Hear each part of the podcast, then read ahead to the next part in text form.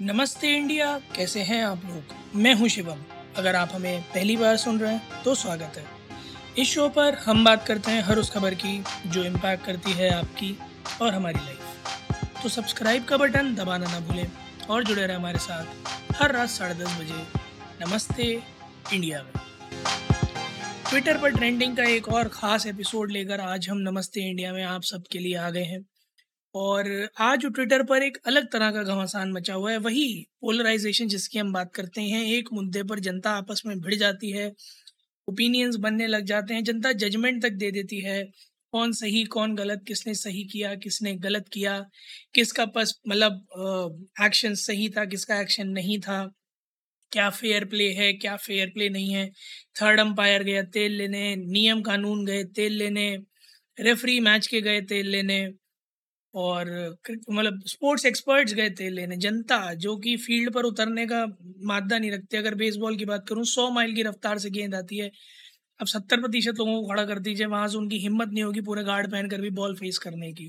Cricket की अगर बात करूं, डेढ़ सौ किलोमीटर की रफ्तार से गेंद आती है, वहां पर भी आप खड़ा कर दीजिए, लोगों को दिखेगी भी नहीं कि कब पीछे चली गई कीपर के पास। मैं हॉकी की बात करूं, इतनी लंबी फील्ड है, इतना स्टैमिना चाहिए होता है। फुटबॉल की बात करूं, इतनी लंबी फील्ड है, नब्बे मिनट का गेम, इतना स्टैमिना चाहिए होता है। अगर आप उनसे एक क्वार्टर खेलने को कह दें, एक हाफ खेलने को कह दें दोनों स्पोर्ट्स में, तो सांसें फूल जाएं नब्बे प्रतिशत लोगों की। बास्केटबॉल का गेम चार क्वार्टर होते हैं, एक अलग तरह का पंप होता है, अलग तरह की एनर्जी होती है, बहुत स्टैमिना चाहिए होता है। आप खेलने कहते हैं तो बास्केटबॉल रिंग टच करने की हिम्मत नहीं है, सामने से अगर कोई लैप लेके आ रहा हो तो उसे रोकने का मादा नहीं होगा। पर ट्विटर पर हर कोई अपने ओपिनियंस इतनी ताबड़तोड़ तेज़ी से बोल लेता है, क्योंकि बोलने के तो पैसे लगते नहीं है। हमारा हर बार मकसद यही होता है, मैं कई बार इस बारे में बात कर चुके हैं मैं और अनुराग, कि हम ये एपिसोड इसलिए नहीं बनाते ताकि आपको ये बता सके कि ट्विटर पर क्या चल रहा है। हमारा हमेशा मकसद ये होता है आपको बताना कि ट्विटर पर जो चल रहा है वो कितना सही है या कितना गलत है। कारण यही है कि हम दोनों पक्ष जानबूझकर सामने रखते हैं ताकि आप एक इन्फॉर्म्ड डिसीजन ले पाएं, क्योंकि जिस तरह का पोलराइजेशन है, आप ये ये वास्तविकता है। अगर आप एक तरह के एक ही सेंटिमेंट के चार ट्वीट पढ़ लेंगे तो आप यकीन मानिए अगले अगले दस में से आठ ट्वीट उसी सेंटिमेंट के आपको मिलने वाले हैं। ये ये मैं दावे के साथ कह सकता हूँ, क्योंकि दैट्स हाउ एल्गोरिदम्स वर्क। और कहीं ना कहीं जो पोलराइजेशन क्रिएट करने के लिए पूरा सिनारियो बनाया जाता है, वो इसीलिए बनाया जाता है कि किसी एक को दोनों तरह के ट्वीट अगर ज़्यादा देखने को मिल जाएंगे तो वो शायद एक इन्फॉर्म्ड डिसीजन फॉर्म कर लेगा। इसीलिए ट्विटर अपने पोलराइजेशन के लिए बहुत ज़्यादा जाना जाता है। बहरहाल, आज का मुद्दा बहुत ही ताबड़तोड़ ताज़ा मुद्दा। एशेज का दूसरा टेस्ट ऑस्ट्रेलिया तिरालीस रन से जीता। पहली इनिंग्स में चार सौ सोलह विशाल का स्कोर खड़ा करा, दूसरी इनिंग्स में दो सौ उन्यासी पर इंग्लैंड को आउट किया, तीसरी सॉरी माफ़ कीजिएगा दूसरी इनिंग्स में तीन सौ पच्चीस पे इंग्लैंड को आउट किया, तीसरी इनिंग्स में दो सौ उन्यासी बनाए और चौथी इनिंग्स में तीन सौ सत्ताईस पर इंग्लैंड की पारी को समेट दिया गया। तिरालीस रन से एक बढ़िया विजय, दो जीरो से एशेज सीरीज ऑस्ट्रेलिया लीड कर रहा। पर आज के मैच में, आज के दिन में, उसमें एक बहुत ही अजीब सी, बेहतरीन सी और बड़ी ही मज़ेदार घटना हुई। जॉनी बेयरस्टो बैटिंग कर रहे थे, बॉलिंग करा रहे थे कैमरन ग्रीन। कैमरन ग्रीन ने एक शॉर्ट पिच बॉल डाली, जॉनी बेयरस्टो ने डक किया, पीछे स्टंपिंग के लिए खड़े थे एलेक्स कैरी और जॉनी बेयरस्टो डंक डक करते ही क्रीज छोड़कर बाहर आ गए। एलेक्स कैरी ने अपनी बुद्धिमत्ता का प्रयोग किया, उन्होंने अंडर आर्म थ्रो किया जो जाके स्टंप्स पर लगा और स्टंपिंग दे दी गई। अब इंग्लैंड के फैंस जो वहाँ लॉर्ड्स में मौजूद थे, उन लोगों ने बू करना चालू किया, लोग ऑस्ट्रेलियंस को चीटर बुलाना चालू किया, ऑलवेज चीटिंग, ये वो सब कुछ। और ऑस्ट्रेलिया हालांकि तिरालीस रन से जीत गया, बट उस समय जिस समय बेयरस्टो आउट हुए, मैच एक टर्निंग पॉइंट पर था। इक्यावन ओवर हो चुके थे, एक सौ तिरानवे का स्कोर था और एक सौ अठहत्तर रन चाहिए थे करीब तीस ओवर में, जो कि एक चेजेबल टारगेट है क्रिकेट में। पांच विकेट हाथ में थे और अच्छे खासे बैट्समैन हैं इंग्लैंड के पास जो कि उसको चेस कर सकते थे, बट मैच वहां से टर्न हुआ। तिरालीस रन से अनफॉर्चुनेटली इंग्लैंड हार गया। मुद्दा, लोग मैन कैट से इसको कंपेयर करने लग गए। मुद्दा यहाँ पर ये जो एक बड़ा मुझे अच्छा लगा, अश्विन ने भी इस बारे में कहा कि क्रीज के पीछे खड़ा जो कीपर होता है वो हमेशा बैट्समैन के पैटर्न को नोट करता रहता है।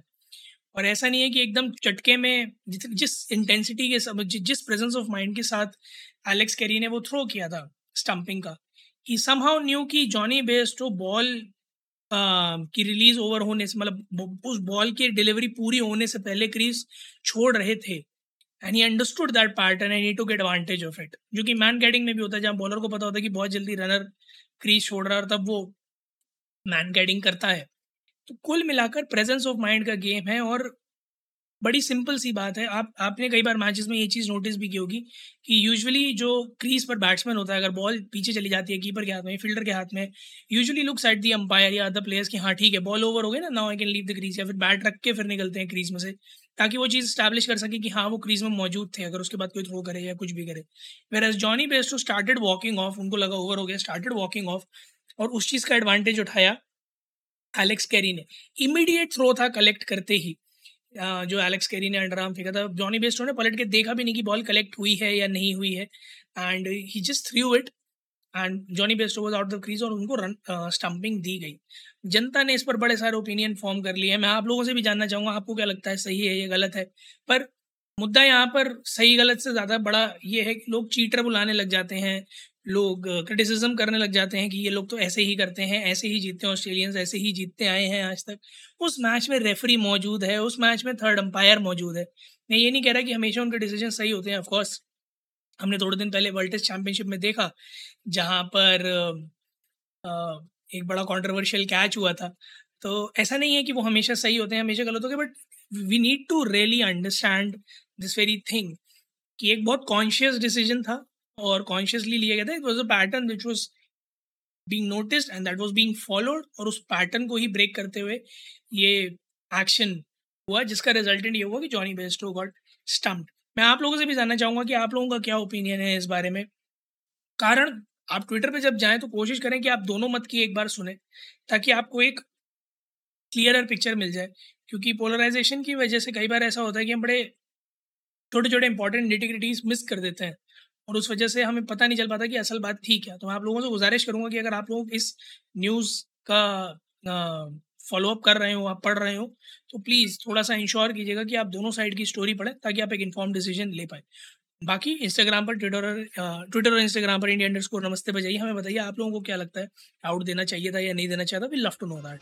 उम्मीद है आप लोगों को आज का एपिसोड पसंद आया होगा, तो जल्दी से सब्सक्राइब का बटन दबाइए और जुड़िए हमारे साथ हर रात साढ़े दस बजे सुनने के लिए कुछ ऐसी ही इन्फॉर्मेटिव खबरें।